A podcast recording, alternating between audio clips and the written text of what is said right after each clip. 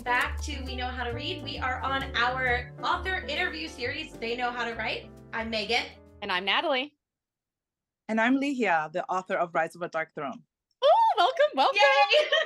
We're so happy to have you here. Oh, so excited.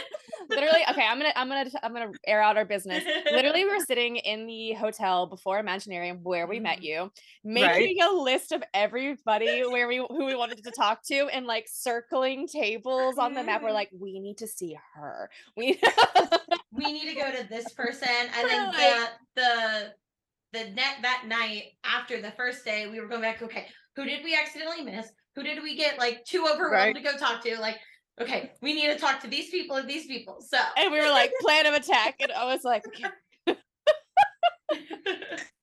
so What's that funny about that is that it was my first that was my first book festival ever like as a reader as an Oh. author ever i had never been to one honestly i don't think before i came in, became an author i didn't even know that they existed and i know that that's crazy but i didn't and Mhm. so um imaginarium was my first and it was wow i i'm still on a high from that from that Honestly. sure Yeah. honestly. Mhm.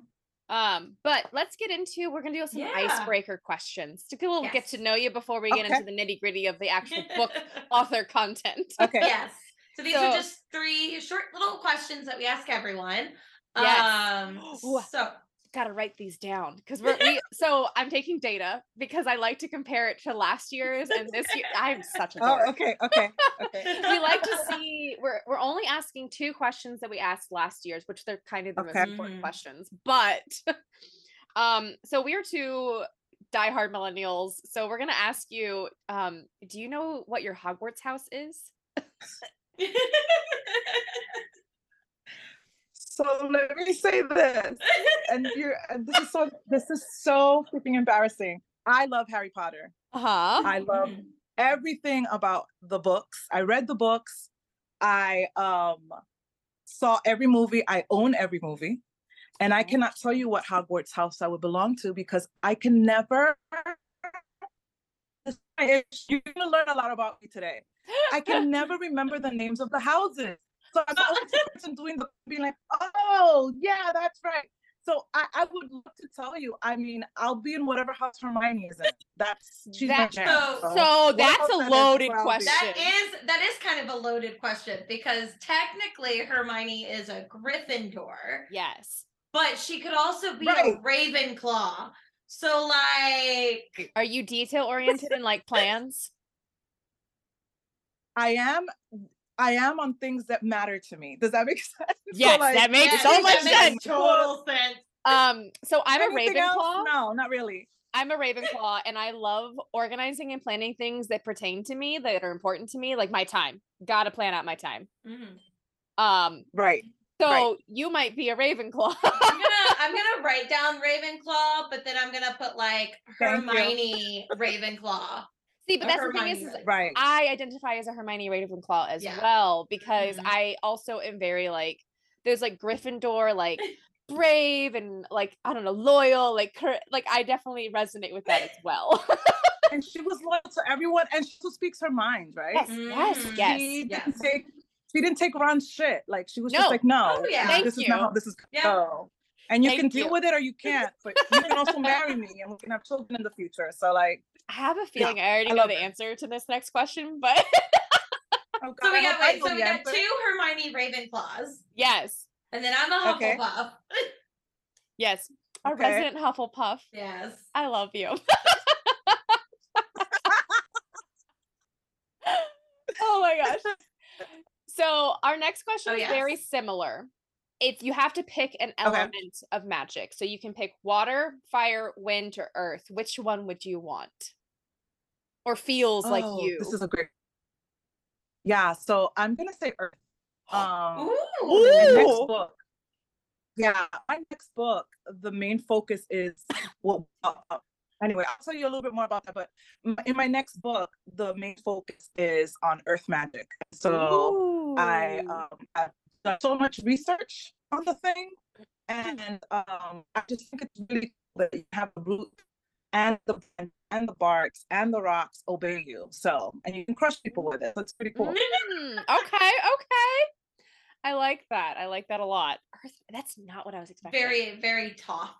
The tough earth. Mhm. Yeah. You know, Yeah. you're right. You're right. It's very Mhm. similar to that.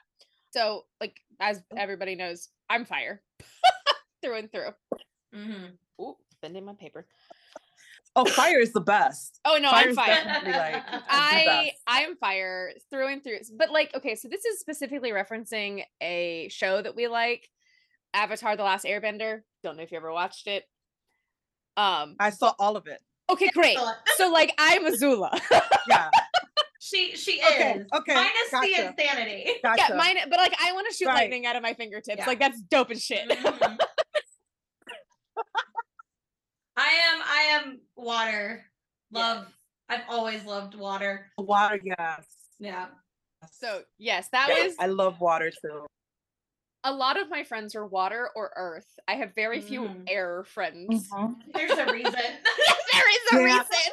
But Avatar made Avatar made air like super dope. Like they Right. made it like, oh, I wanna I wanna do air. Like I didn't know you could do that with air, right? Mhm. But It no, is- I, I want I want to control. I want to control more than the air. I think. Good Yeah. metal bend. All right, we have one more. Um, Uh the last question, this is actually new this season. Um and it is if you could invite any three people living, dead, fictional, real life, whatever, celebrities, all of that. If you could invite any three people to dinner, who would they be?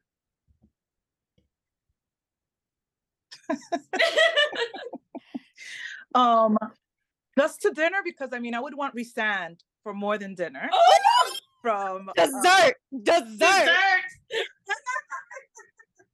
we'll just put that on on there. You know, I really I want to meet Tamlin. I want to slap him Ooh. upside the head. I want him to stop crying, and I want to understand why he's such an ass. Like seriously. Um, so that would be my second. Um, and I'm just gonna tell you, and I'm I'm picking one book series because I am just I'm in love with that book series. I don't blame you. Uh, Nesta. Nesta.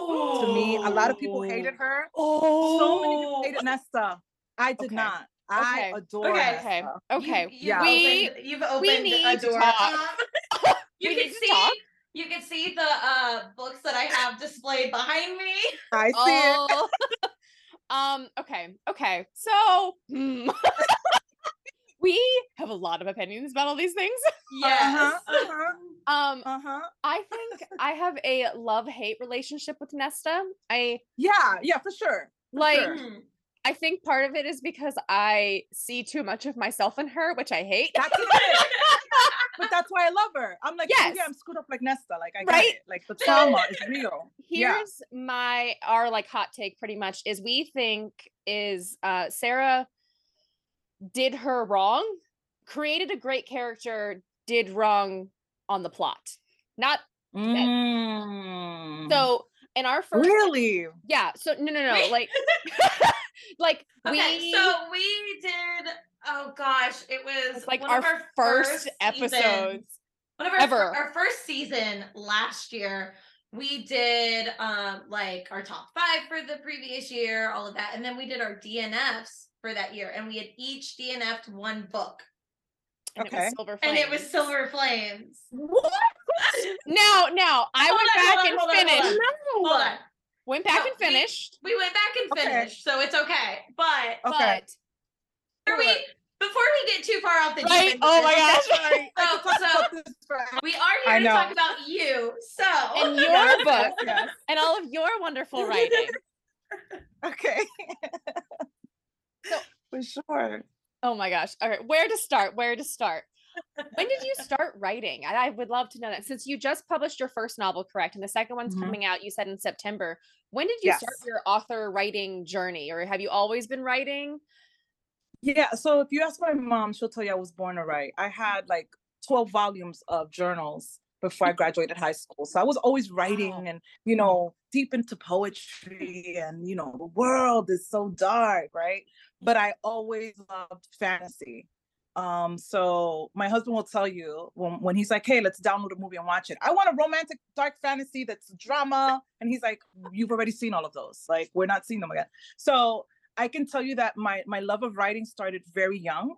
I, Mhm. I also think it's important for people to know. I love to share this because I'm also I have I am dyslexic, and so my writing wasn't always like the prettiest writing in the world or the fanciest writing in the world, and so I think that's what kept me from writing Rise of a Dark Throne was this Mm. idea of do I am I good enough to Mhm. write that? Mhm. and then of Mhm. course you know as a woman of color and all the things that come with that in the publishing industry um i i really struggled with do i do this do i not so let me tell you what i did and then i'll tell you how long i've been writing Oh yes. what i did is i took a master class by nk jemisin where she was talking about character development world building and it was a 15 series one hour so i did a 15 hour training with the brilliant um, sci-fi author and i fell in love with it and I, I went downstairs i remember when i finished the very last one i went downstairs and i told my husband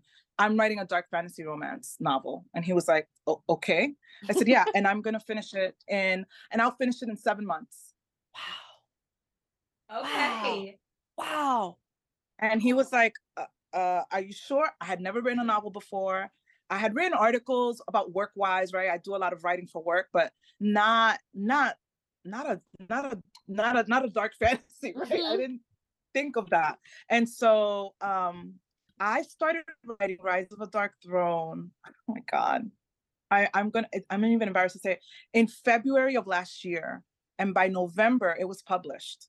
Man. now, let me tell you, I switched jobs during that time. I mean, I was writing day in, day out, breathing it in, taking it in. I hired a, a an editor to help me like edit the novel. Like there was all these things that I had to, and I learned as I went along. Like I was building the ship while I was sailing at sea, and it was, um, I mean, it, it was insane um but i knew that i would have to get here's here's my here's my um hermione right i knew i would have to get organized in my writing. So i told you whatever i'm passionate about i will organize the thing. And so I, I i purchased this software um that was for folks it was novel factory. No no Mm. plug intended but that's what i used. I used novel factory and it helped me organize my character development my world building my um my you know my plot. It helped me write out my plot. So the whole you know a lot of a lot of authors really struggle with what's our blurb and what's my you know what's my blurb on the back of the book going to be and what's my premise i had that from day one because of this software it helped me like narrow down what did I want to Mm. write about? What did I want to talk about? And how was I going to do that?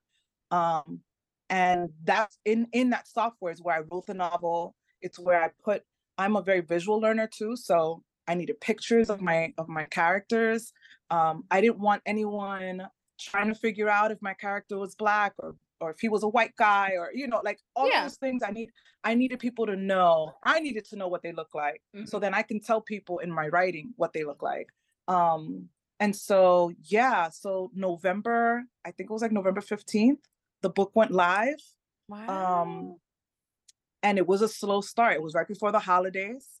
so Mhm, mhm. um that was insane. But I will tell you, um, Instagram was great for book tours and stuff like that. But then when I got to TikTok, that's Mhm. when everything everything changed um for me as a writer um i found my audience there and so and i have a lot on instagram but tiktok i i, I fought it every step of the way um until the voice actor for my audible because i have an audible out for rise of a dark throne Ooh. um she told me hey uh you need to get on tiktok that's where everybody is that's where your your readers are once you get on Mhm. tiktok you'll see it it will change it i was like i don't need another platform i don't want to go there and i did it it took me three months to even try it and i did it and now i have almost 16000 followers in five months Ooh.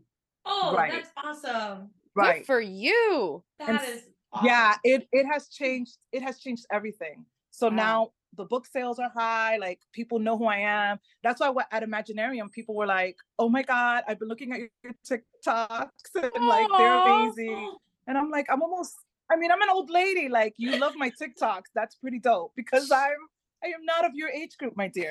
Um, but yeah, so I don't know if I answered your question, how long I've been writing, but it took You me about seven months to write it. That's yeah, amazing. and world Oh building my for me, we can talk about world building in a little bit, but it, it Yes. yes. yeah, I I had to do things differently to get this out.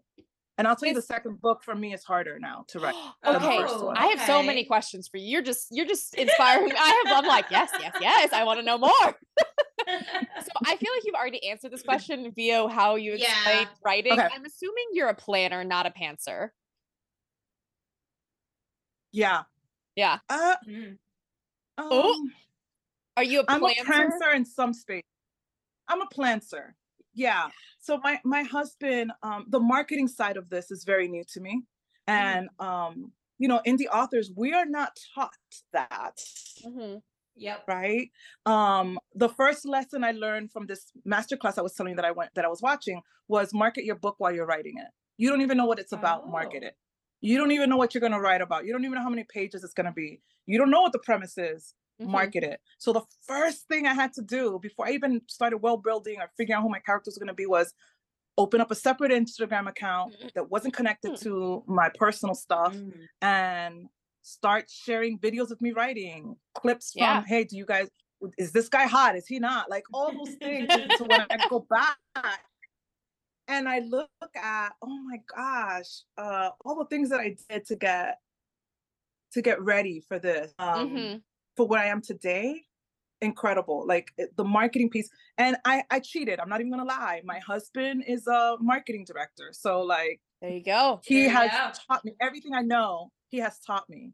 Um to the point that now I do a lot of it on my own. Like I don't I'll show him Mhm. some things, but most of the time he's just like, you you got it. You go with it.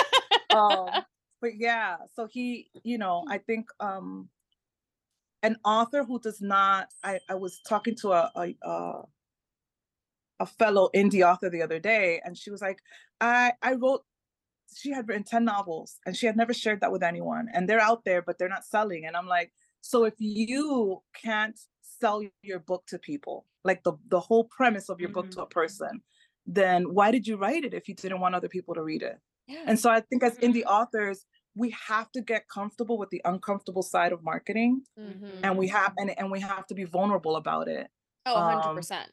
yeah and how do you humble brag like my book is dope but you know it's you like it right? it's, it's all of that it's all of that um, Mhm. that i've had to learn pretty quickly Mhm. um and doing it between both platforms has been interesting too because algorithms are different Yeah. what Oh, people yeah. want on instagram Oh, is not what people want on tiktok and vice Uh-huh. versa and Completely so true. yeah Yep. yeah Yep. Yes, I I do the the back and forth between. I have been slacking on Mhm. our podcast TikTok because I usually post on Instagram and then I post on TikTok. But you're Mhm. right, the algorithm is so different. Like sometimes I post longer formats on our TikTok versus on our Instagram, and like the content that goes really well on Instagram does not go over well on TikTok, and it's, you just It just never doesn't. know.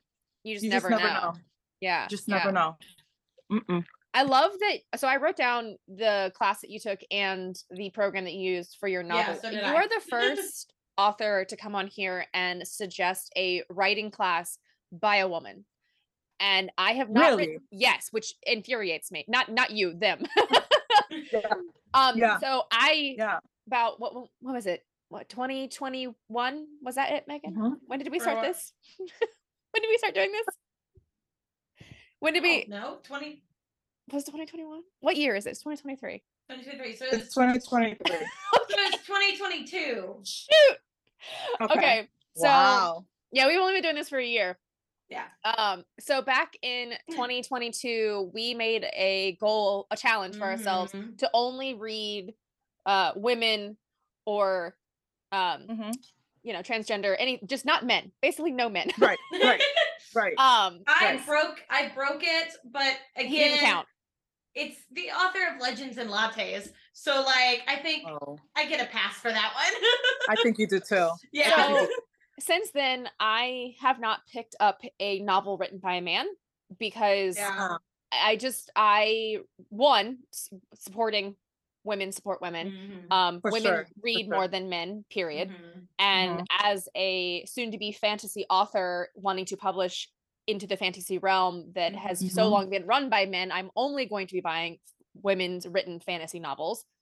Say less. And so, why would I go to a man for writing advice?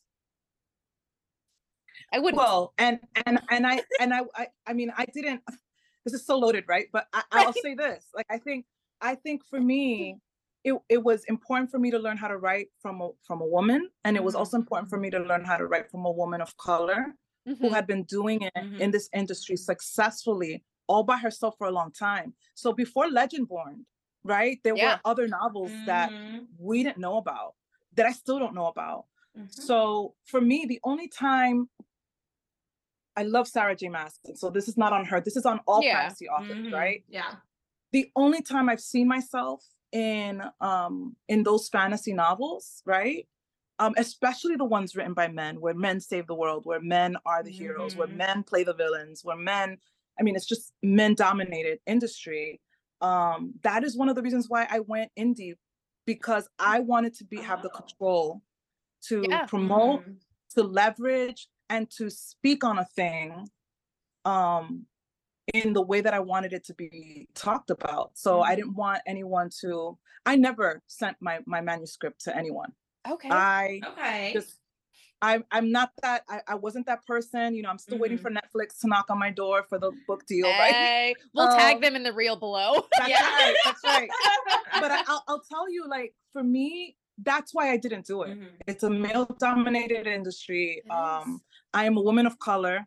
And so the way I have to write for it to even be recognized is I have to hide who I am. And I refuse to do that. No. Um, and I wanted to tell the story of Black girl magic, right? So my parents are from the Caribbean. I'm I'm a Dominican American. Um, my first language is Spanish. Uh, but there's not a lot of stories about us out there Mhm. like Mhm. these. And so this story is centered on women of color. And it's also um, inspired by the Caribbean, where I grew up, going to the beaches and learning how to cook with my grandma and and those kinds of things where I spent my holidays there. And so for me, I didn't want to trust a publishing agency Mhm. to do that for me um, because it was so new and it was so different. And I'll tell you, I even did focus groups before I started Okay. and a lot of um i'll say this a lot of white readers told me that they would feel that my characters were not relatable even the white british guys that were you know super hot and so again that pushback that i got that was really real i Mhm. had to figure out okay so how am i going to do this who's going to even read this book right who's going to engage in it it's a great story i didn't know i didn't know this story was living inside me Mhm. Yeah. I could never have told you. So when people ask me how long did it take you, and I see authors saying, "Oh, it took me three years to write this first book, four years." I wrote this in seven months because it was living inside me for a long Mhm. time, right? Yeah. Um, and the details of the editing and all of that stuff that we all hate to do, but has to be done so that the story resonates with Mhm. others. For me, it was more of I needed to control the narrative Mhm. on on I wanted to feel free about saying this book is centered on women of color, Mhm. centered inspired by the Caribbean, and the females, you know, the women in, the, in my stories. Yes, they're black and they're warriors and they're queens and they're the evil ones and they're the love interest and they're and you know so on and so forth. Mhm. So I think that's why Rise resonates with a lot of readers. Um, because one, women who haven't seen themselves in these stories now can see themselves. And I think two, people just love it. Like, I mean, Yeah. it's not even just Yeah. about, oh, yeah, there are a lot of people want to diversify their fantasy reads. Um, they they're not necessarily getting that from the house. Right? Legendborn, brilliant story, great writer. Um, but that's one of a thing. There are Mhm. many other Mhm. stories, even at Imaginarium. I mean, there were a lot of people there that traditionally published who Mhm. are writing some really incredible stories. Mhm. And so that's that's one of the reasons why I was really picky about okay, if it's going to be my first book festival, which one am I going to go to? Yeah. That's. Um, and that's I needed to point. go to one that felt diverse, right? That felt like we're inviting a lot of people in, not just one type of author in. Yeah. Yeah. Yeah. It- everything that you were mentioning of, about your books, Mhm. about how the, it's based in the Caribbean, how it has pieces of you in it, how it has representation. All of those just seem like more reasons to read it. Like yeah, like it's just like Mm-hmm. ah, you're checking boxes off that I I look for. Like I mean, Megan and I talk about this a lot because Mhm. we are very into uh cultural significance and like the lore and the the history from a, places around the world and so we specifically seek out international Yes. lore and culture t- in fantasy reading because it's it, it's way more interesting I- yeah.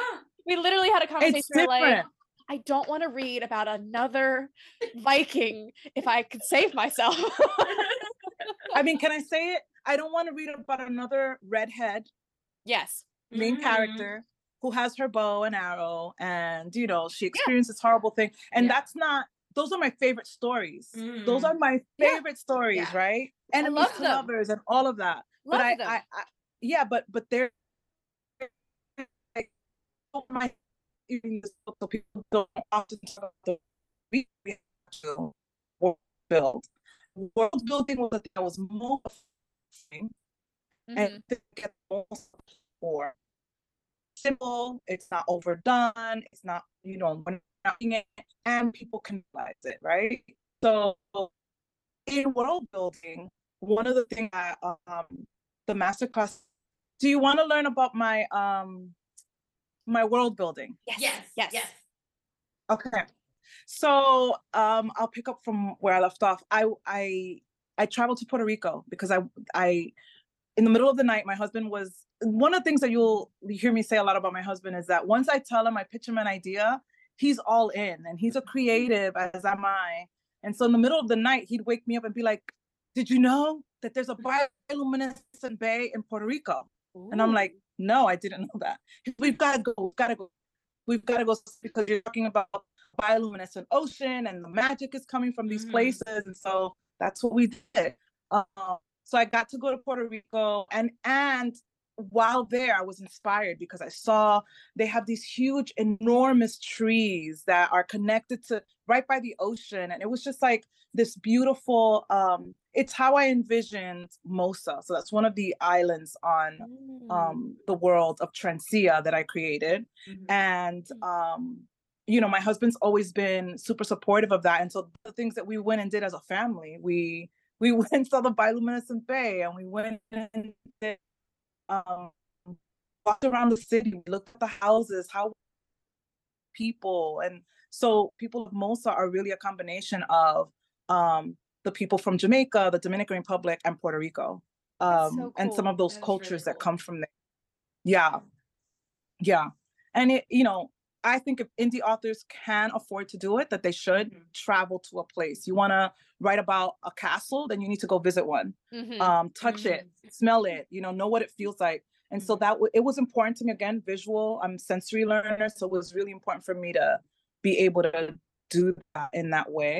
Oh yeah. Um, for the second novel, I'm doing something similar, um, but it, it takes place in a different part of our of the world I've built, and so it's not Ooh. island based anymore. It's like it's like wilderness. It's like uh, the forest, and so okay a little bit more a little bit more of what we're used to when it Mhm. comes to like a dark fantasy medieval Yeah. time Mhm. experience. Yeah.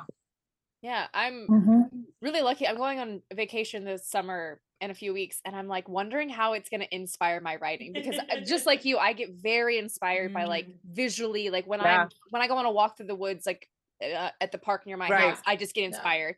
When I, I think about my Right. travel experiences, and I feel like I inject it into my own writing. So I'm really curious to see how, because I'm going to Africa, like how that's such a very Oh different lo- location than I've traveled before. So I'm just like, how Yeah. is this going to impact my writing? How Mhm. this going to influence? Oh, it's gonna change it. It'll I'm- change it. I'm really excited It'll to see how it. it impacts it. that's so exciting um yeah that's that's for me that's how i the world build i think that's why world building has worked for me in that way is because i i i went and i i, I was there so i could i Mhm. could i could tell you what it feels like to be in mosa because of that Mhm. bioluminescent bay and That's so, so cool. That is so yeah. cool. yeah it's a- it's been- Do we also did a um we took we went I, we live in florida so we went Mm-hmm. kayaking at night and we had these glow in the dark kayaks Ooh. um, it was totally but that was part of my world building too so you don't have to go super far Mhm. right but i wanted to know what it what would it feel like to be here at night sailing across the ocean or whatever Yeah. And then have this bioluminescent glow um all surrounding you so we did that as a family too and that that inspired my Mhm. writing as well Wait, Mhm. That so you're you're from so Florida? cool. yeah uh, i'm originally i was born in new york raised in new york but we live in florida we've lived here probably the last five years okay. I where in Florida? I have family in Florida. I'm very connected to Florida, so it's like a Mm. yeah second home tampa for me. i'm in the tampa tampa My Mhm. family's from Melbourne, so we're yeah i we're, used to live in melbourne we're East Coast. Um, okay I I'm a Florida Gator diehard fan. oh awesome Gross. diehard Florida Gator fan. We're not going to talk about Megan. Awesome, no, Megan, you're Go not allowed to. You are not allowed to comment on this. It's gross. But it's Okay. fine. She's a Bama fan. I am. Don't, I- we don't talk. I am an Alabama fan. My family's from Alabama. In my blood. Yes. Um. as soon as you said Florida, I like perked up. I was like, Florida, Florida. oh florida Like I was. So my Mhm. my family comes from a background of being religious. So like I was baptized in Florida. I learned how to drive. Like I got my. I like learned how to get. All, I got all my hours for driving in Florida. I learned how to ride a bike in Florida. So like Florida's my second home. yes Um, yes i that's get why it i get it immediately I was like, wait, do tell me more. Yeah. I love it here. I do. I love it here. I think it's it's a good fit for us. We live in a pretty diverse area, which was important for us too. My feel husband's white. We have a mixed race child, and so um, Mhm. for us, it was just really important to be around, Yeah, yeah, yeah. like our books Mhm. should be, a diverse Mhm. um, representation of all Yeah. people. So, Which you yeah. mentioned this when you talked about your writing. You said you put in images of your characters. Were you just like Google searching, or did you find like? Yeah, a- originally I was. um, Okay. so I'm gonna I'm gonna talk about some controversial shit right now. Oh, okay. Ooh, go for it. may feel a little weird for people, but we'll discuss later if we're gonna edit it out or keep it in. Okay. We'll um, so when I first started, I went to Pinterest. Where does everybody go to look for their Yeah. like character imagery, right? Mhm. Um, Mm. but they weren't they they were close, but not, you know, like Mhm. the black Mhm. girls really look like white girls with straight hair. And so I wanted, you know, like really yeah, full lips and I wanted Mhm. it to I wanted people to not have to guess, right? yeah, but I I did do I made do with what I had, and so when I wrote Rise of a Dark Throne, all of my images came from Pinterest. Like it was just oh, what's the Mhm. the my main character male MC is his name is Rivian, so where what does Rivian look like and what does Soul look like, and so hot. we we did all that. um, yeah, that's a hot name. hot. Just the name alone is hot. He's really hot. Yeah, he's. Re- I mean, you know, you you, you got to have a book boyfriend, and I I needed people to. Anyway, we'll talk about that. In a minute. But I, I will tell you that um, what happened then was the world has shifted. The world has changed with technology, right? So AI is a big deal right Mm. now. Who do who uses it? Who doesn't? How do you use it? How do you don't use it? Yeah. And so some of my artwork, when when Midjourney first came out, my husband's a creative, so he was like, "Oh, look, you know, they're talking about this thing at work. We can we can do your world building. Like we can show people what Mosa looks like. yeah. So let's build out what Mosa looks like." And then came the critics of, you know, make sure you're not stealing people's art. Make sure you're not thinking about how you're doing things differently. So a lot of my um art that I even use now is um used by Midjourney, but I don't sell it, right? I just use it to market the book, right? yeah. So Rivian, for example, I posted a new picture of Rivian today that is quite delicious um on Instagram. And people have already been saying, like, where do you get your art? And I I try to stay away from that because I don't want to be canceled in any way. So Um, but I can tell you that that's been a big part of my marketing side. Mm. okay. People want to know what your characters look like Oh, like. They want to know No, your characters, absolutely. right? A hundred So. I so one of the things I'm gonna show you this. This is not like a sell, but I when we did the book boxes, I didn't know about Yeah. book boxes before this. Mhm. When we did the book boxes, that was a big part of like, hey, um, how am I going to make it unique, a unique experience for Mhm. people? So Midjourney has helped me figure out like what do I, what I- clean do I want things to look? Mm-hmm. to brand myself. Mhm. Um, and mid, there's a lot of things Midjourney gets wrong. There's a lot of things that these AI apps get right. And so I um I have hired illustrators, which I have always done, and I will always put money towards that. And I and you know i'm also an indie author and the reality is that i am not. I don't have a big publishing company backing me. Mhm. Yeah. um when it comes to the marketing side so i had to be creative and i Mhm. had to do things um in the way that works for us. And so Mhm. it has helped us sell books. It definitely has. It has helped Mhm. people like connect with our character with my characters. And so that for me i i don't regret it. It's been a great experience. And um yeah it's I helping me sell my my novel so as an uh, an artist myself, I people have asked me my question, how do you feel about the AI art? And I, well, it's kind of one of those Sure. things when it comes to art, how many times do we look to our past art to make new art? Like right so many Right. people like Right. use inspiration from famous auth- authors, artists to then make copy and paste Yeah. it. Like so many people are influenced by Andy Warhol and Vincent van Gogh and all Mhm. the big Right. names. And it's like, well, okay, if you're copying their art, what Yes. is I mean, yeah, this is a computer engineered thing. So Right. it's kind of like eh. right So I I definitely have like this has been a hot need to topic be responsible how we use it Exactly. And so like, you know, honestly, like the more I I haven't di- dove into it yet, but I'm Yeah. really I really want to do the same thing with my characters. I want to like plug I them in too. because I have the same problem. I cannot Mhm. find truly accurate Mm-hmm. representation because it's just I feel like I don't I don't feel like I'm Mhm. reaching too far. Like, can I just find a hot guy from North Africa? well and i'll tell you right right Because like right. my my Well, main, and I'll tell character is from that area. the, um, yeah, yeah. One of my um, one of the things that has been so helpful for me, um, financially, I'm just gonna be really honest. I hire illustrators, and they're very expensive, and they Mhm. should charge what they charge, and I should pay them and compensate them for the Mhm. brilliant work that they do. Um, and at the same time, I cannot afford to do that Mhm. every Yeah. month. yeah. But I like to generate new content Mhm. and and and we're all on social media so we know right Mhm. instagram tiktok Mhm. they you need to be posting constantly and it can't always Yes. be a quote from my novel Yeah. right and so Mhm. that's where i when marketing for me i have to be really smart about how i do it so the way that i do it is hey this is what my characters could look like and here's a cool song attached to it Yeah. you know no, you're that you're right. to Yeah. black girl power and Yeah, then that's it that's how we've been doing it and it Mhm. works it works for me um i don't feel like i'm crossing a line some people Mhm. may feel like i am um but you know when you're an indie author your job is to write a good Mhm. book market a good book Yep. sell a good book I guess and like so how do i do that if i can't even market it in the way that Mhm. i feel most comfortable marketing like what's the difference between somebody posting a Pinterest like board and be Right. like inspired by this? Like what's the difference? Nothing. It's the same thing. it's the people- same It's the none of that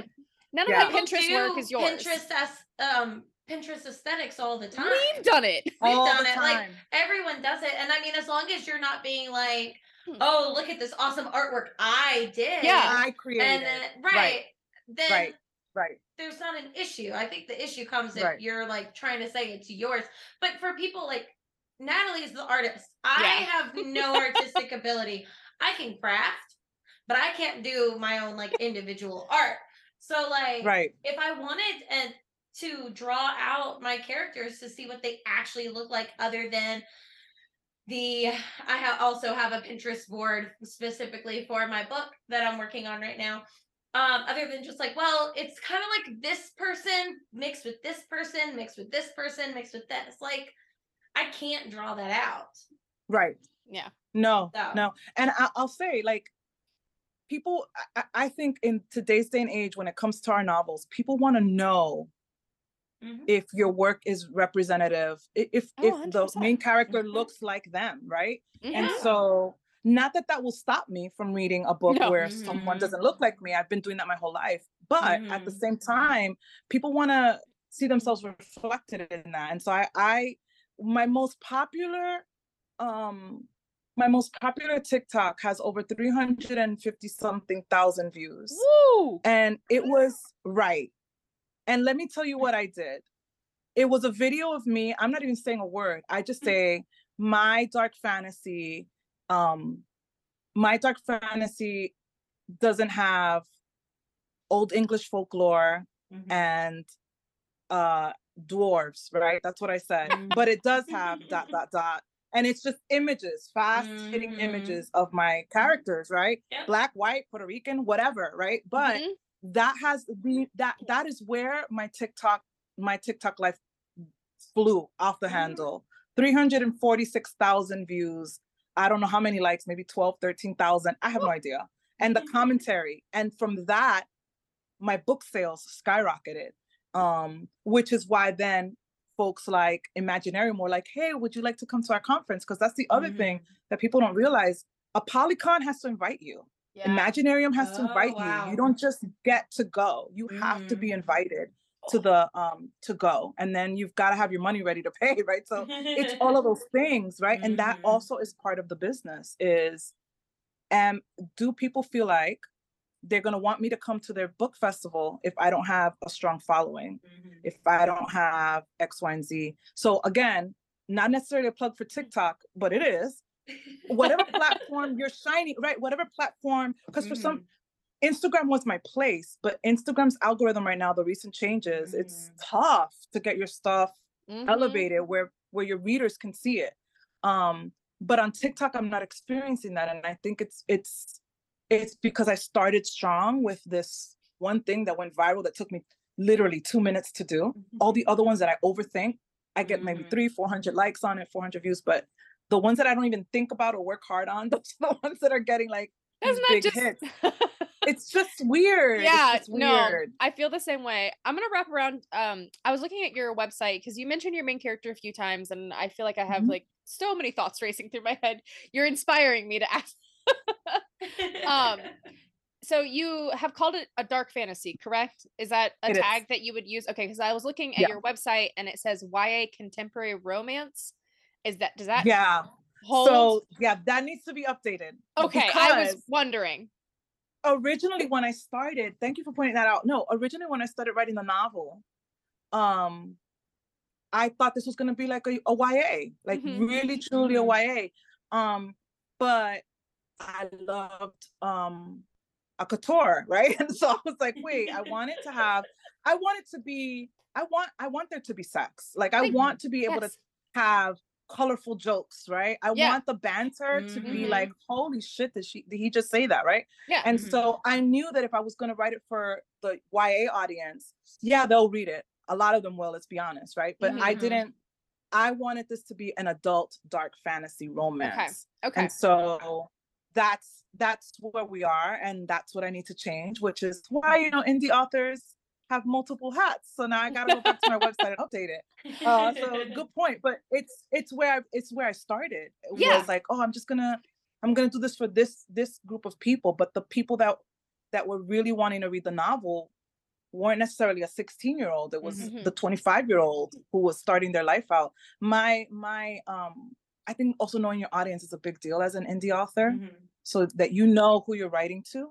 And so for me, I'm in that 18 to 27. That's my fan base right there, my reader base. And so that's who I write to Mhm. often. That's who I'm writing to often.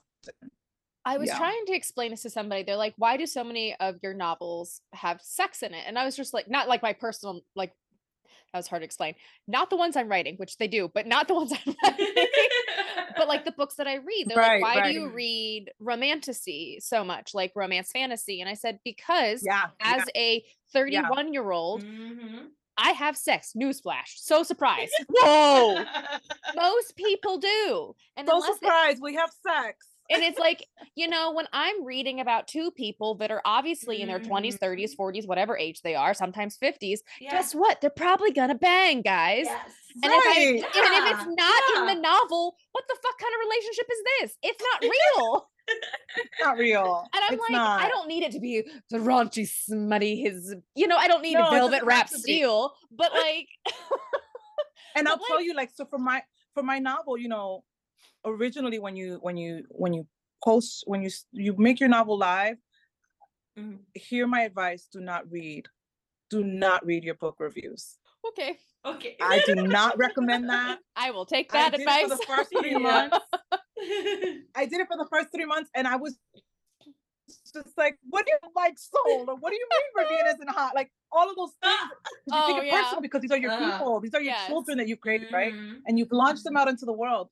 But so that was the first thing a really good friend of mine who is an indie author told me, do not read your reviews.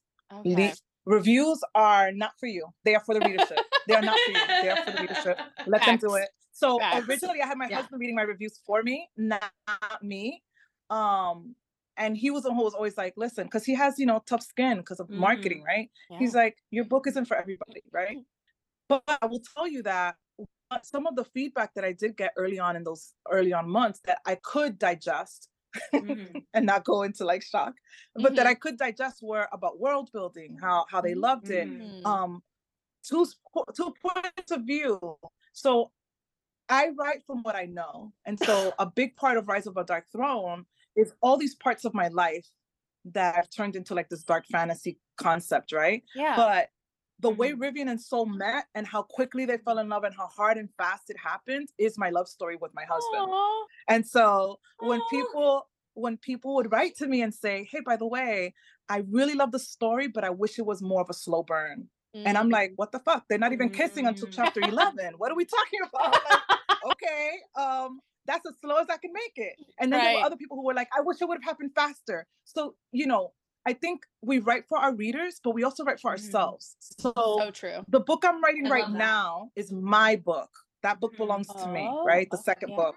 When I release Mhm. it to the world, then it's it it's I've released it. I just heard Ed Sheeran. I love Ed Sheeran. He just shared this the other day. The the the the, the songs you haven't heard from me, the Mhm. books you haven't read of mine, they're still Mhm. mine. Mhm. When I release them, they become part of the greater audience, right? So yeah. they have their own perspective on what soul so soul is our main character right? One girl told me the other day she hates that soul cries so much. Oh no that she faints so much. Soul is uh, you know she was fragile so she faints a lot right?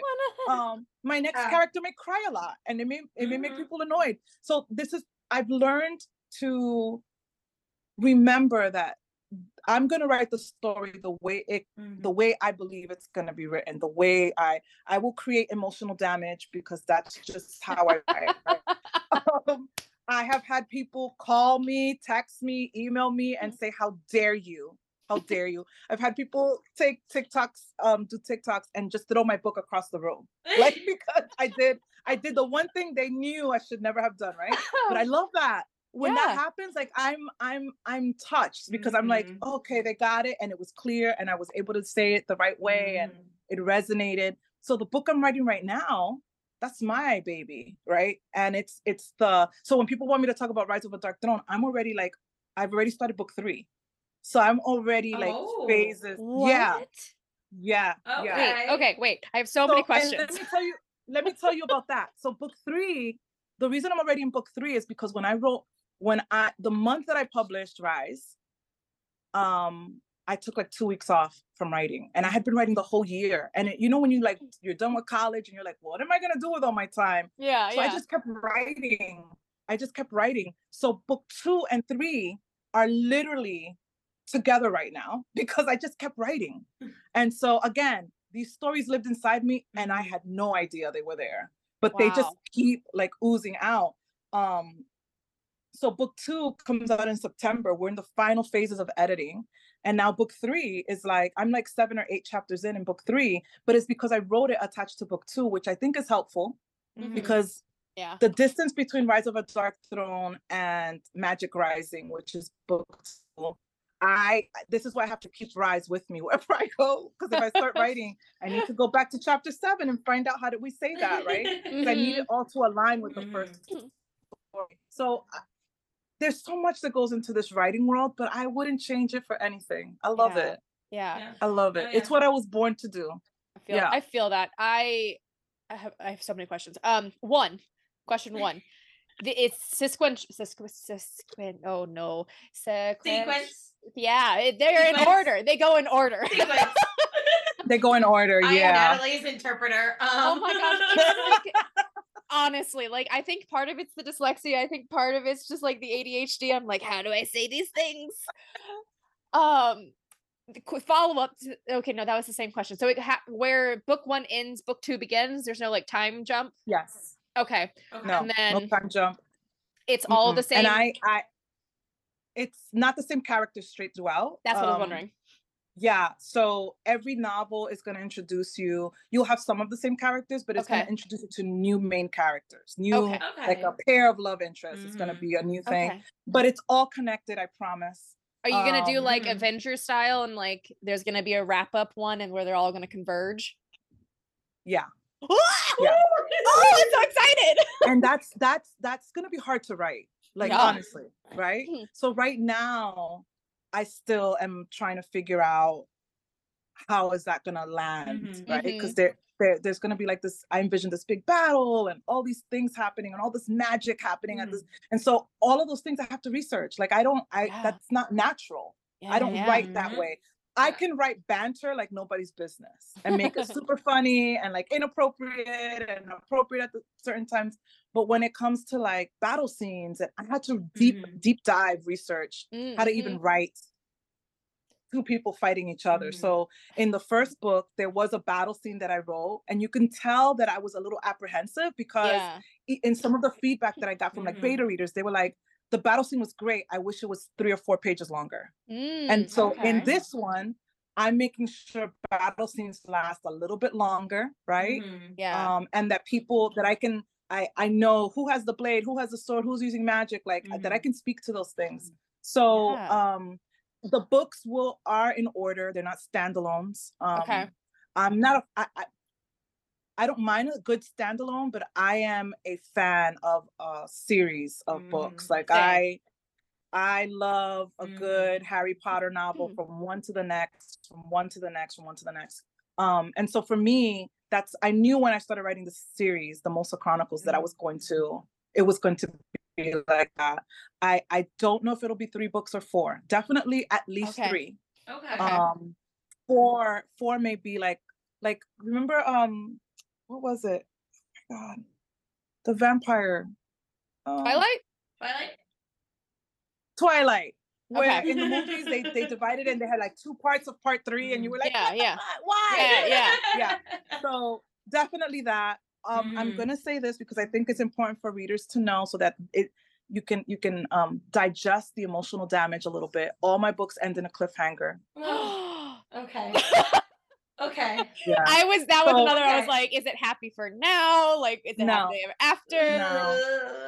Oh, No, Okay, and I'm so okay. sorry. So I feel like you know, like you know when they do like the warnings on novels, like Yeah, yeah. a warning. Oh, this yes. is not going to give you closure Yeah, in the way that you think. Yeah. Right. You need. I you it's need. not going to give you uh, closure. I wouldn't say insta love, but like insta love, enemies to lovers, um, cliffhanger. All right. these. People need to know these things. But honestly, like, it feels like just a checklist of more reasons to read. Cliffhangers. Yeah, for sure. For Yeah. sure. so I leave with I leave with two cliffhangers. It's usually like the last chapter, you're like, oh my God. And then the epilogue is is like a whole nother What? so the epilogues in my book, I'm doing something different. I've never seen it before. I don't know if this is Mhm. proper writing etiquette or whatever. Who cares? But usually my epilogue is chapter one of book of the next book. Ooh. Yeah. like so this. I, I I like that a that's what I've been doing. I make that chapter one of the next book, so you get Mhm. like a little sneak peek. Uh, But um, book two's epilogue, it's it. People are gonna hate me so much, but it's okay. Ooh, It's okay. It's okay. all right. This is so and love me. exciting. They're gonna hate and love me. I feel that. so I if feel you if you haven't if you haven't read Rise of a Dark Throne, there is a lot of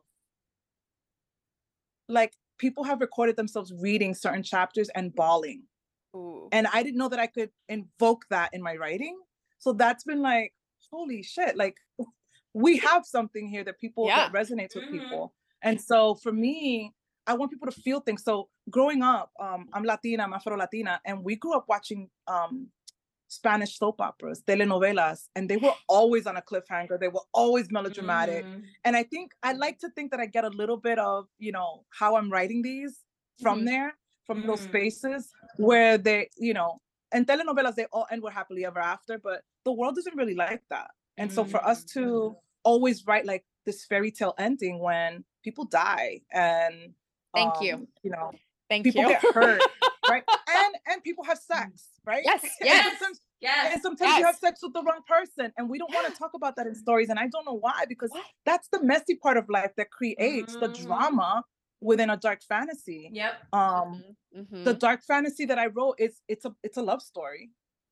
And the way it starts out is a love story, and the way it ends is a love story. But all the shit in between, you know, who you think the person's gonna end up with is not.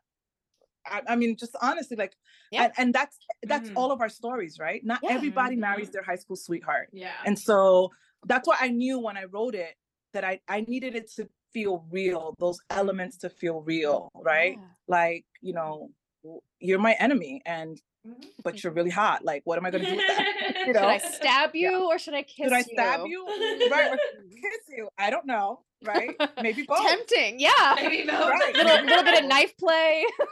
right never know never know so I, I i think for it's it is important for readers to know like every every book is is um pulling from the last book but also revealing more of the story as we move through it so you can't read book three before you read book one Okay. Uh, that is yeah you got to read in chronological order And you mentioned earlier when you were talking about your world building that the second book is going to be taking place in a different. Is it going to be on the same continent or a completely different kingdom? Uh, See my lovely Oh. map? hello? Yes. I think you're from. Can you see my map? Yeah, yeah, yeah. Yes. Okay. So, um, and I'll, so my world building was really weird in that one of the things that N- NK um, Jemisin says is that you have to create before you even write anything down. You have to create your map. Yes. You need to know where Mhm. people are traveling Yeah. from, from where to where, right? Mhm. So first was chicken scratch, and then my husband found this brilliant map artist who drafted this gorgeous map for a hundred bucks. If you want the link, I'll send it to you. Dang. Um, Please. but my original book starts in Mosa, and then it takes you to this place called Sundom, which is where you know our enemies are, right? So it's Mhm. it's Sundom, and now it's we're gonna we're gonna see parts of Mosa, but we're also gonna see two parts um, of the world that I built that no one has seen before. And so um, one is that it's called the Vantane Woods, which is a mystical woodland place, and then Ooh. the the second place is a volcanic city. Mhm. Um, I know. That's exciting. I know. I know. And the folks, so again, all of these, every part of every culture that I have represented in the novel is a part of a culture that I'm I'm affiliated with. So for example, um, the volcanic city called Grimmer Rise, um, I the people there are going to be inspired by Taino Indians, which were the native Mm. indigenous people of the Caribbean islands. That's so um cool. and i had to do research. So my dna says that i'm i'm part of a the taino culture but i didn't know a lot about it. Now i know a lot about it. And so i created that population to function as if tainos were around in this world and how do they navigate their business? Who's in charge um how do they feel connected to the land? And how does the land protect them with its magic? Like all of that has Yeah. um has been shared there. And so again i had to visualize that for people who were getting excited about book two. So you're going to meet these new people and they have bioluminescent tag um, tattoos all over for them. But let's talk about what they look like. So I I was able to create those characters and share that, and it got people more more excited Mhm. about. I can't wait to learn about these people. So book two will have it will it will focus on three parts of the continent That's uh, really cool. or of That the is so world. cool. Yeah, That's yeah. awesome. yeah. And honestly, when I wrote the first book, I didn't really know. Yeah. I knew I knew Grimmer Rise was going to be something, but I didn't know what. Mhm. and now it's Yeah. it's gonna be a big part of the story um but just like with um a court of thorns and roses right we the 1st book Mhm. if you read it you're like holy shit she's gonna be with tamlin i can't wait it's gonna Yeah. be awesome and then she's in this garden at night and Rhysand shows up and he's like and i'm like why is this guy talking to Hey. is this? in that moment you don't even really know yeah. he's gonna be the Mhm. big part of the next of all the other books right we're gonna fall in love with this Mhm. guy um and that's that's one of the things that i love about how sarah writes like you don't know Mm-mm. She plays with you a lot. You don't Oh, know yeah. who's gonna be Yeah. what, right? And so, So, I yeah. write I write like that too. Like you Mhm. just never know. And it's almost like Game of Thro- Game of Thrones too. Um you you're also not safe in my books. You're not Yeah. no one is safe. No Good. safe.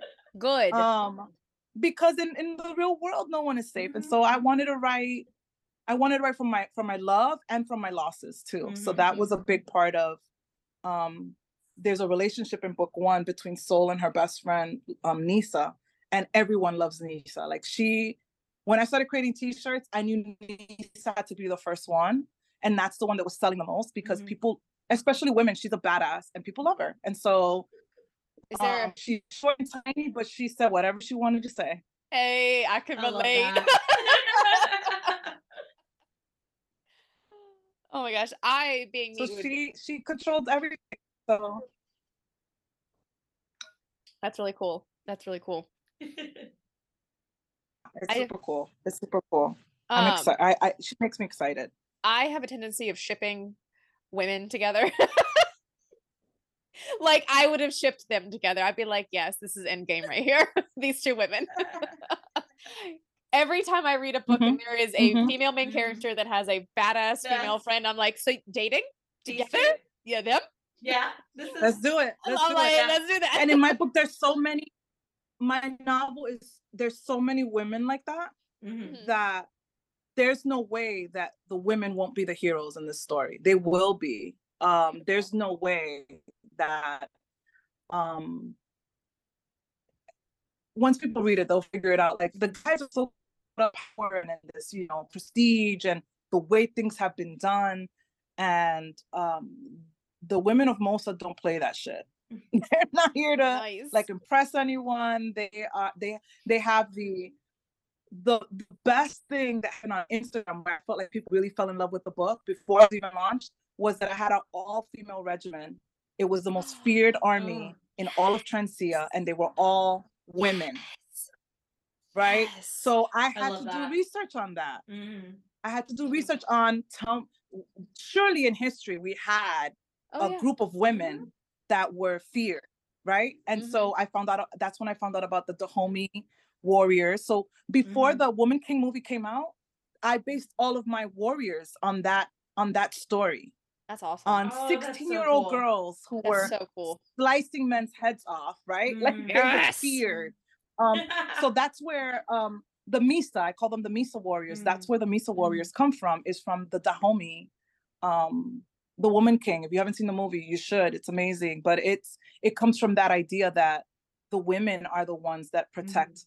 Um, and that makes sense, right? Because Yeah. I mean, we protect our Yeah. children, we protect our, you know, we're the mama bear, right? That comes from Mhm. that. So Yeah. um in in the novel that has oh, that has been very popular people wanting to know more about the misa warriors and Mhm. so i've elaborated more on on that too in the second book too do you find it interesting as people read your novel and beta readers or just general readers friends Mhm. and family that they come Mhm. up with questions to they're like Yeah. so i want to know more about this one sentence that you mentioned in this one paragraph and you're like i don't i didn't flush that out right?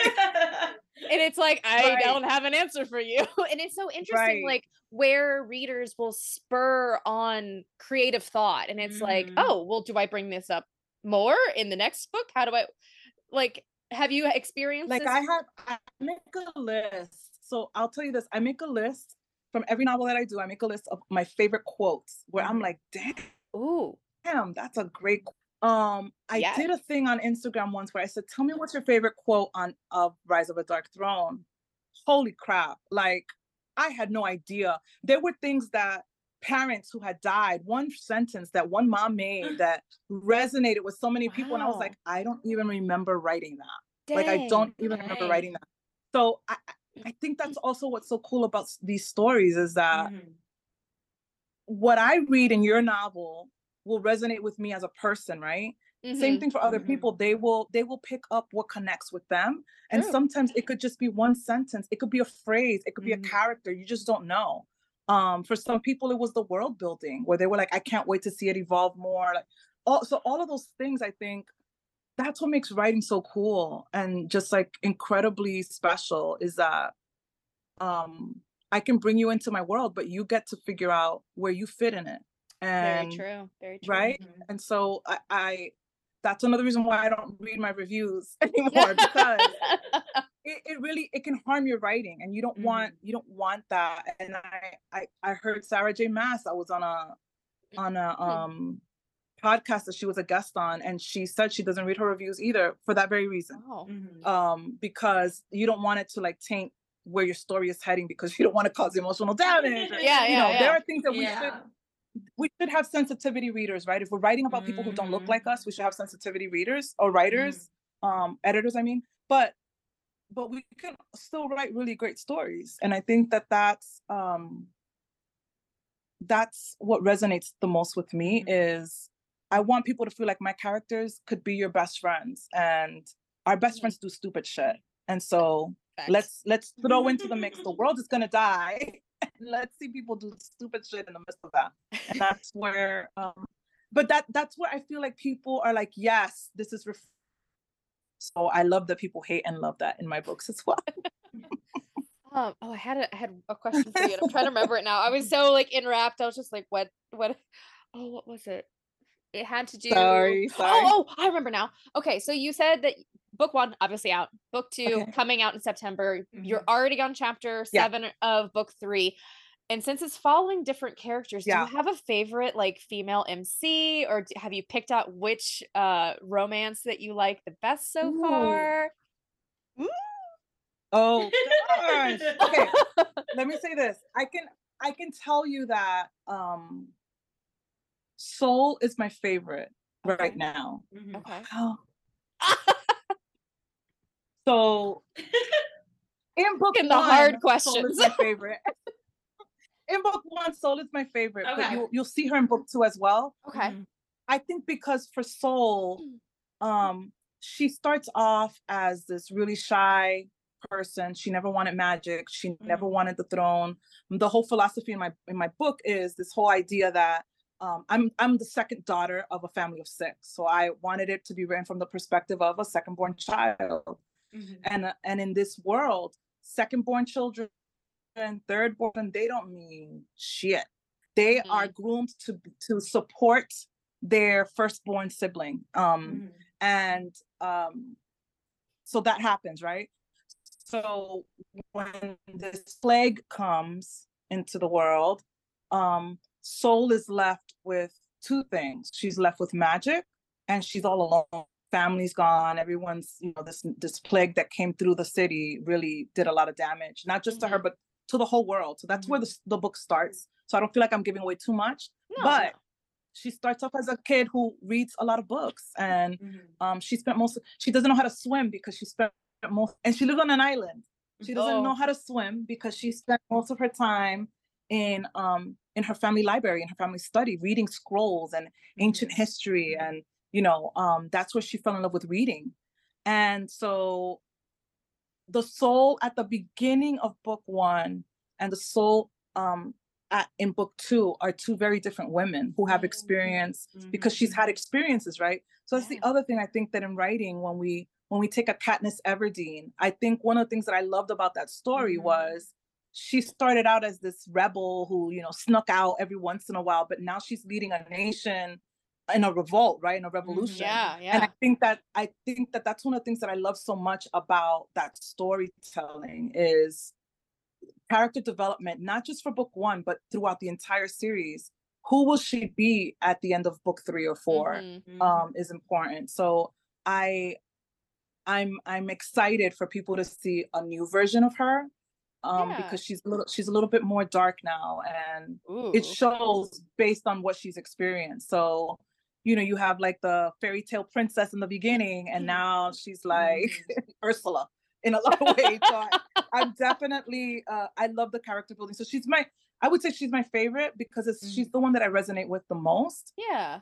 But I have one one other favorite, which is her sister. I don't, I'm not giving away too much, but her sister in book two is the total opposite of her um yeah she's a badass warrior her parents let her be one because she was never going to be queen um and so her sister is um she never has a plan she just balls to the wall, just goes for it, and sometimes you know, out. sometimes it lands I great, and love that. sometimes it doesn't, and so they're very different. Um, so I love both sides of that family, if you Mhm. will. Um, my favorite couple. this is hard to answer. I can only answer it based on a notebook to us and a notebook one. I think I think if if people love Soul and Rivian, they're going to love Kingsley and Lola more. because it it- Yeah, it has a little bit more of a slower burn. They Mhm. don't, it's not an instant thing that happens, but um he's very different from Rivian. Rivian is super cocky. He's, you know, he's like the asshole we all love to love, right? Love to- yeah. Oh right? yeah. And and Kingsley is a little bit different. Um, one of the things that I Kingsley reminds me of, um, he's got a little bit of Rhysand in him, like just a little bit of more polish, a little appears more relaxed, even though internally Mhm. things are happening. Mm. Um, but he also is very flirtatious. Um, which which Rivian, I I wouldn't say that Rivian was flirtatious. He was flirtatious with Soul, but he wasn't like this player. Kingsley definitely has player vibes. Um, and so even when he meets Lola, and this is in the epilogue, even when he meets Lola, he says to her, you know, oh, my name is Kingsley. You can call me King. And every woman, he goes, and every woman should kiss a king sometimes, don't you think? And so that's how he first meets her. And she's like, what the fuck? What who are you? Right? like, sir. I Okay, sir. like- yeah, he's my favorite. He's a nice tall glass of, I don't know, a good drink. But he's he's um he's pretty yummy, I would say. Um, so if you ever decide to Yeah. not write dark fantasy, would you consider some like good, good romance? Like I could go for some Yeah, romance. so, like, Can I tell you? So I was never a fan of contemporary romance. I've always Mhm. read like dark fantasy. I mean, my my whole I mean, this is this is my life. This is what I love the most. But I oh my god, my mom is gonna kill me. I have started reading, you know, smut lives. Right? And uh-huh. I have started reading and Brian Sarah J. Maas for smut. I'm just gonna tell you that was my intro, and now I'm just Mhm. like full fledged. But I will tell you, one of the things that I really have fallen in love with right now is dark um mafia fa- uh, romance novels, where I'm just like, Yes, Yes. yes. And I get all the books and like I read them all. But I'm gonna tell you, those books are also like research for me. They help Mhm. me figure out the complexities of enemies to lovers, the complexity of we're not supposed to be together. Mhm. Um, so yeah, I wouldn't Um, I, I wouldn't say I wouldn't write one.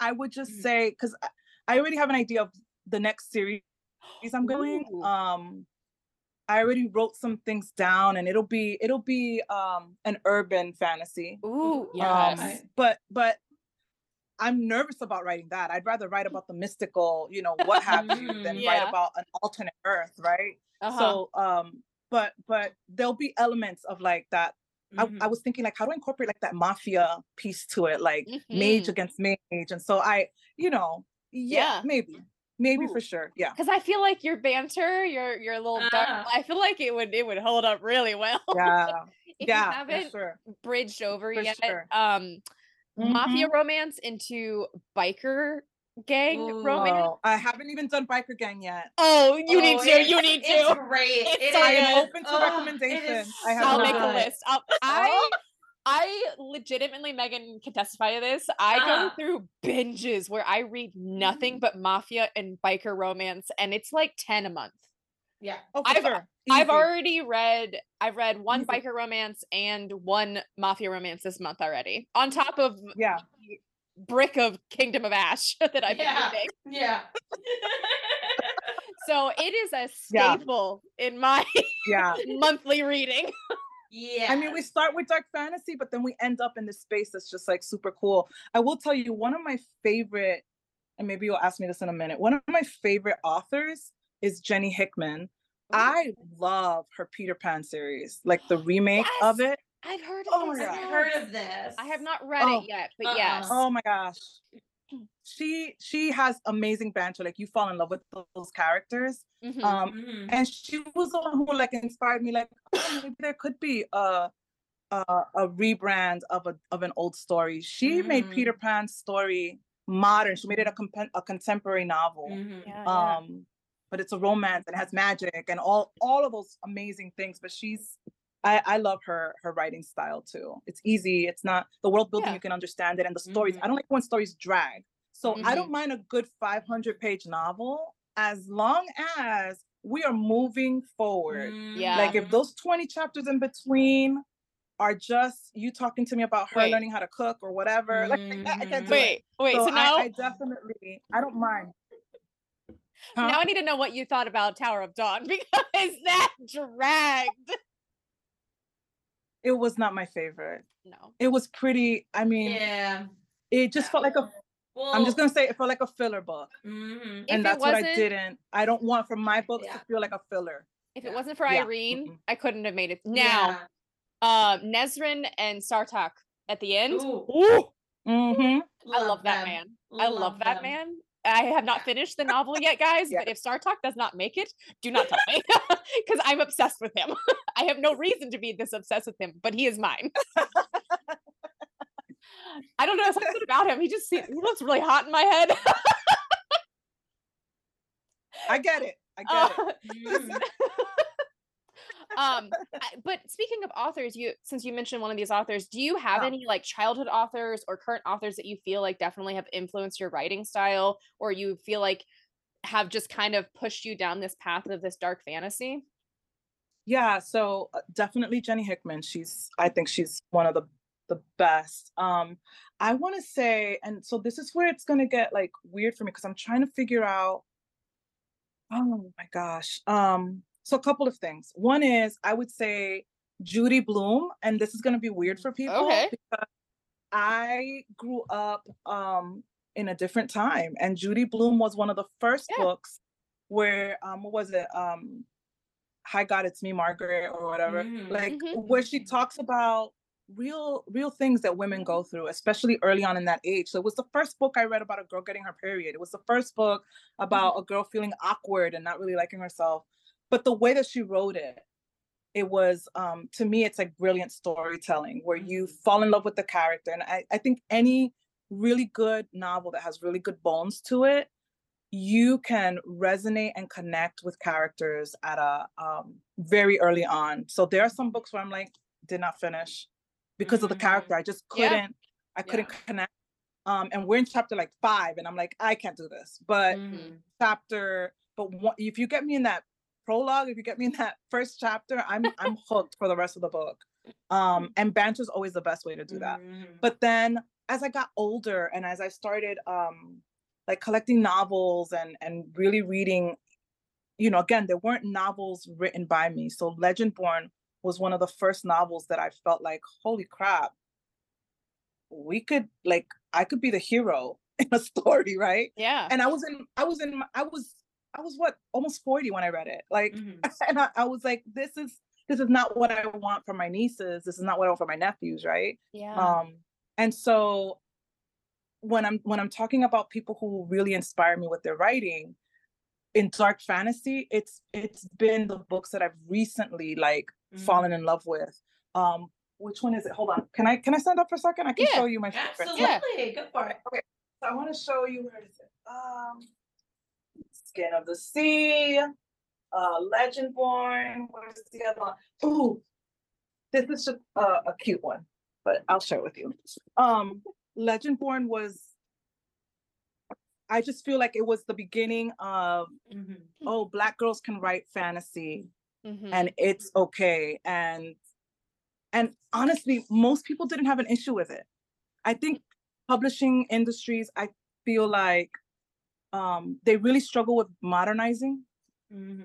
and Yeah. and really understanding what readers want they think they know what readers want but the reader of today is not the reader of yesterday no readers today want to Yep. what like we're doing getting to know their author Mhm. um, Yeah. what are your author's values they don't want to be just behind this space Mhm. I, I was at a conference recently and there was a older more mature i'll say uh, author that was there she had written many many books and some of her challenges now she's like well they want to know about me and i don't want to share that and i was like yeah that's not going to work in this industry anymore people want to invest money in you and they want to know who you are. And so there's those pieces to to writing that I feel like um have really stood out in books like Legendborn. This one, Skin of the Sea by Natasha Bowen. Uh I mean just look at the book cover. So That's pretty. Stunning. It's gorgeous. It's about it's about black mermaids. It's I about black that. mermaids. And she just did um book two just came out. Mhm. I haven't read it yet, but it's it's a retelling. Like it's not a retelling, but it's a new version of yeah. um what black mermaids should be, Mhm. right? It doesn't matter if that's why the whole thing with Ariel was like crazy to me. Mhm. Um Oh yeah. why can't stories be about all kinds of people, right? Right. Um, so for me, stories like this really changed the narrative for me. This is what inspired me. These two books primarily inspired me to write Rise Mhm. of a Dark Throne, and that and that people didn't matter what they look like, they would be interested in a different version of a story or a different way to tell a story. And then I got the Little Mermaid one recently at Target. Nice. That is it's so a pretty. one. I didn't know they were gonna This reprint it. Yeah, this is the YA version of The Little Mermaid, and I have um Sarah J. Maas. I don't know that I would have written Rise of the Dark Throne. It was one of the Mhm. um first novels series that I felt like, holy cow, I'm in love with everyone. I want Yeah. everyone to succeed. Mhm. And so, and the development of those sto- those characters throughout a whole novel was really Mhm. inspiring. So I, for whatever it is, I know that people say that some authors are problematic and what have you, but you can have problematic authors and still love the books that they write. And so that's how I feel. we about talk thing. about that a lot about Harry Potter. Like Mhm. Mhm. I don't like like you said earlier Right, in right. the in the interview where the book is yours when you're writing it, but the moment it's put out there, it's Mhm. it's theirs. It's the Yeah. readers. And I feel like Harry Potter is one of those that's just become as readers ours. It's our Mhm. story. It's our Yeah. characters. It's no longer hers. So her problematic issues do not impact my love and my relationship Mhm. with the writing. Wha- right. And, a- like, agreed. you know i, I don't i don't Yeah. know if anything's sarah hello uh, sorry a- an animal just walked in oh oh no we have a train there's three of them all three of them are now in here Oh, okay. um but yeah like sarah j maas i i haven't heard anything problematic about her but again i feel like at this Mhm. point with uh the way tiktok blew up ACOTAR it's no longer it's it's not hers Mhm. it's not her novel It's anymore not. It's And- not. It's not. Eh, that's i mean yeah. it's a beautiful thing that the readers do is take your Mhm. take your writing and turn it into something more that's Yeah. that's Yeah. part of them now and it's just like oh look look at what look what i did like that's Yeah. cool yeah it's been um that's why i call them my book babies until they're born right? So when they're born they're like launched out to the world and they it does not that was a real hard lesson i learned right at the beginning. This isn't your you wrote it but now it's their story and Mhm. they get to interpret it the way that they want. Yeah so it Yeah. makes you more aware as an author like i want to clarify some pieces and i want to make sure that what we're saying makes sense and so uh, that's why book two is almost 150 more pages than book one Wow. Oh wow. Okay. um because there there's things i felt like i need to make sure i clarify but that Mhm. it's not repetitive so Mhm. again and i removed i removed five chapters from book two that's why i'm telling you book three is Oh, already is, oh, is on chapter seven yeah i removed five chapters from book two because i was like i'm giving too much right now i've got to slow it down a little bit so that they can so it can be digestible I love that you said that because as as you said, indie authors, we don't have a there's no blueprint. We're just kind of Mhm. figuring our way out. And so I um re- I'm currently doing continuity um Mhm. stuff with my novel. And I ended up writing I would say 7 chapters for a new opening for my novel because I changed so much in the background. And as I'm writing this and I was like, "You know what this is? This is the prequel."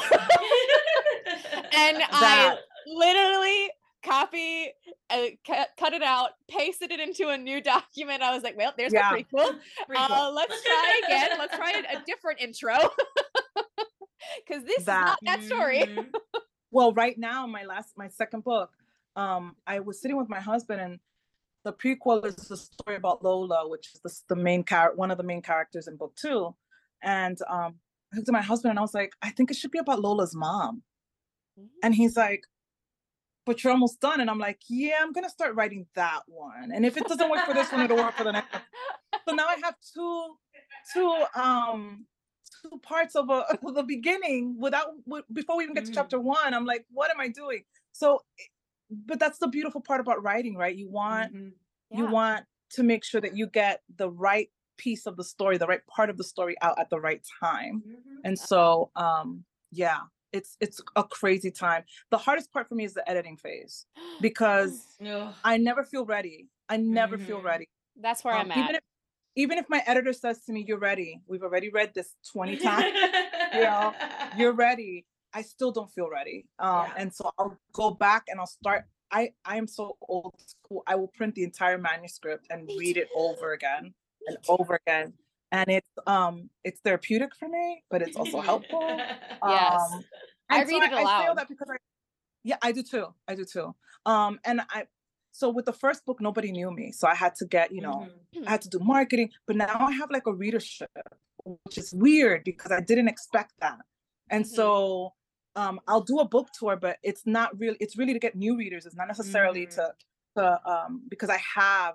I mean, for my beta, I asked for a beta group this time instead of just me giving my my novel and folks Mhm. reading it. But I wanted like a deep analysis of a deeper anal- analysis of Yeah. my my my um story. Mhm. And one of the things that they told me was um I, I had over 60 people sign up in like two days. Oh, So I have I have a readership. So e- when you ask about like marketing earlier, right? A, a lot of indie authors aren't taught how to do that. But now I have to market my book in a very different way Mhm. Mhm. um, because I have people who are reading it, and so I can invest less money in in um, in like getting the word out there. Um, but it's it's it's so the, every book Mhm. for me, I think it, it'll feel like a different kind of launch. So I I launched Rise of a Dark Throne, and then I launched recently the Audible version of Rise of a Dark Throne. Mhm. I didn't think that I would have to like launch that because the book was already out. Mhm. And then I learned very quickly, no, you you literally have launched two books in one year. It's the same Mhm. book, but it's two Yeah. different types of launching. Oh, and Mhm. by Yeah. the way, don't forget, make sure you're marketing the book you're writing. So uh yeah, Mhm. it's a lot. It's a lot. like i mean we talk about this a lot because megan is much more of an audiobook person than i am and but i've noticed that if you are an audio listener versus Mhm. a physical book reader fi- versus a kindle book reader platforms Right. are completely different they there's Mhm. Totally. crossover but when you're marketing Totally. like you said you're marketing your physical book or your Mhm. ebook Mhm. and then when the Mhm. audiobook comes out that's a whole nother group of people Mhm. It is. It really is. It is. And I had to I had to one of the things I learned was for the audibles, um, download maybe 10 seconds, like that, you know, that Mhm. sample that you get when Yeah. you when you before you so I had to download that and make that a Mhm. reel, make that a TikTok Mhm. reel, you know, Ooh, share that with people. And that's what's been bringing people in is being able to so And I Mhm, go ahead. oh sorry i was going to ask you um you said earlier that it's a it's a dual pov correct or did i make that up Yeah. Okay um in your No, audio it's a multiple. okay Mhm. it's multiple okay um do you have multiple Mhm. readers for the different povs I don't. okay I don't. I have um so again, this was this is also a male dominated industry. Mhm. And so I wanted to be was ha- having a woman of color be soul's voice. That was the most important Okay. thing. And it needed to have a, um a Hispanic Latina accent. So I, I needed someone who could do that. Mhm. Um, and then I Mhm. needed somebody to sound like a really sexy guy. And I found I found her. Her name is Ruthie Bowles. and She's amazing. Um, and she's done a lot of dark fantasy books for um folks of color, but for the BIPOC community authors. Um, and she did a phenomenal job. So when you're interviewing, when you send someone an audition for um your again, I've learned so much for the audible side of the work. It's the more expensive side of the work too. Mhm. Mhm. But when you're when you're doing that, when you're doing the audible version, um, they have to audition certain chapters of your book. And so, and not just that, but send me samples of all of my characters. So she Mhm. did that, samples of their voices and how she would sound. Um, and she nailed Vivian's voice, like nailed it. Um, so when I, I of course I sat and listened to my book Um, and when I sit and listen to her book, I'm I texted her the other day and I was like, oh my gosh, I'm falling in love with Rivian, and it's really your voice. So and she was Yeah. at Imaginarium. She was there. Yeah. And so I, Oh, I cool. I'll tell you, yeah, I, I I'll tell you she's um I think we need to make space for women um leading these roles. Um men do female voices all the time on audibles Mhm. and no one complains about that. So Hmm. I wanted to really make it a woman woman run project. Um will it always be like that? I don't know, but for this one I felt like it was important. Yeah. I love that. No, I love that yeah. so much. we are all about any way to women supporting Mhm. women. Um, yes. we're like that's Yeah. that's very much a pillar of this podcast. It is. It really is. Mhm. Um, Mhm. very much so. Oh my gosh. Well, I, I feel like I have like one more question to ask. Megan, do you have any more? Nope. Okay. Okay, so I guess my one question is is do you have a one sentence pitch? I feel like this is the hardest question to ask an author is to summarize their novel in one sentence and I want to see if you have one. I do. Um, so on my book box, I have that one line that says, Soul awoke from the darkness with the one thing she never wanted, and it was magic. And that's really like where her story starts. So Okay. for me, that's always my one pitch is she didn't want magic, she got it. And everything that came attached to the magic was what cost her everything. So yeah, Awesome. that's Amazing. Amazing. I love that. It's been wonderful talking It with has you. been Oh, absolutely thank you. fantastic. it's been fun. I'm sorry about the Oh, it's, glitches. Oh, that's but okay. been it's all good. It's all good. Honestly, I feel fun. like we could talk to you for hours. There's so many things that I want to ask. I feel we this just means that we need to do a follow-up interview, you know? Yeah, Absolutely. Follow-up interview. Absolutely. I would love it. I would love it. Oh my gosh. It was it's been fun. I love It- it. I love yeah. chatting with like-minded folks. I love it. Yes, Yeah. no, we were like, we hope she says yes. We don't know, fingers crossed. And then we got your email. We're like, yes, it's happening. It's happening. Yay! Yay! But I, I need you, I need you both to send me um a list of Oh, mafia. Yes, less. absolutely. Say less. One hundred percent. Uh, please. wonderful, wonderful. Well, thank you so much for being on Yes. Thank our They Know How to Write holiday season. We hope to have you back sometime soon. Yeah. Thank you so much. I look forward to it. All right. We'll All see you guys next week on We Know How to Read. Bye. Bye.